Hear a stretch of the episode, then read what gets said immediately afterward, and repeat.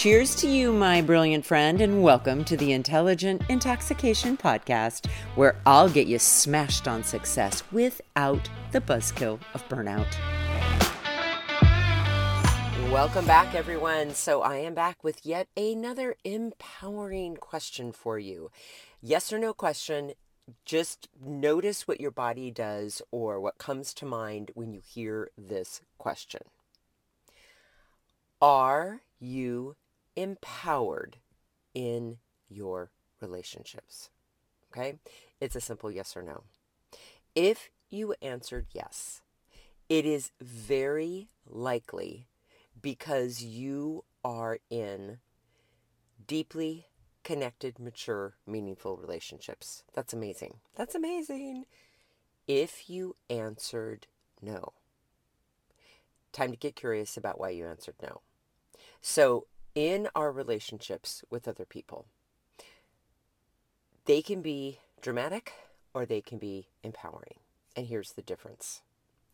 Responsibility.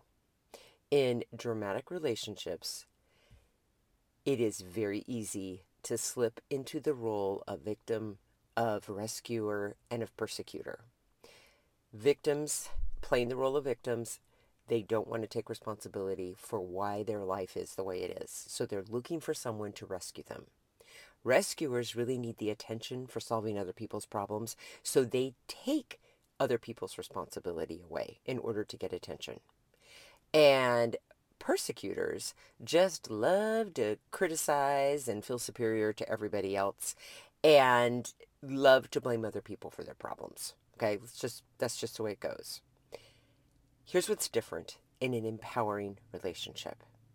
Instead of playing the role of victim, you champion the role of creator. And here's what that looks like. If you don't like the circumstances in your life or you don't like the way your relationship is going, you you believe that it is your responsibility not to change it or to change someone else, but to speak up regarding what it is that you do need, what you do expect, what you will or will not tolerate. You don't expect other people to read your mind.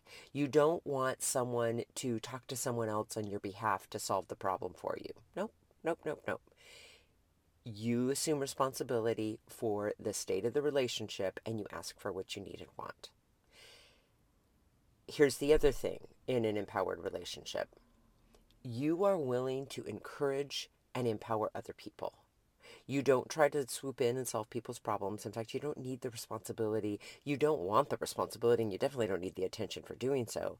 But you're willing to question. You're willing to ask them questions. Well, what do you think you could do about this? How can I support you? What do you need? But that's very empowering, right? That's very different than um, offering or pitying someone. That doesn't help people. That demeans them. And in empowering relationships, instead of being like a persecutor or criticizing everything or judging everything, you can challenge things and say, yeah, that doesn't sound right to me. I don't like that. I don't believe you. I don't want that. Right? That is still being empowering. So here are a couple of questions for you. Which of your relationships are empowering and which of your relationships are dramatic? And keep in mind, if they are dramatic, it is because you are in the habit of showing up in your relationships in the role of victim, of rescuer, or of persecutor. I'm going to put links to information on these roles in the show notes because there's just so many good things out there you can read about them. And if your relationships are empowering, it's because you're in the habit of showing up in the role of creator, coach, or challenger. It's all about habits, my friend. You are not a dramatic person or an empowered person. You are in the habit of showing up in a dramatic way or in an empowered way. All right, everyone. Thank you for being here. So, so grateful. Have an intoxicating rest of your day, and I'll be back tomorrow with more. Hey, my friend. If you're thirsty for more than this daily shot and ready to intoxicate the hell out of your personal or professional life, I'd love to invite you to coach one-on-one with me. It all starts with a complimentary happy hour call. Head on over to terry bradway dot com. That's Terry with two R's and an I, Bradway, spelled just the way that it sounds. Once you get there, my friend, click on the Work with Terry button, and we'll take it from there. Thanks for listening, and have an amazing day.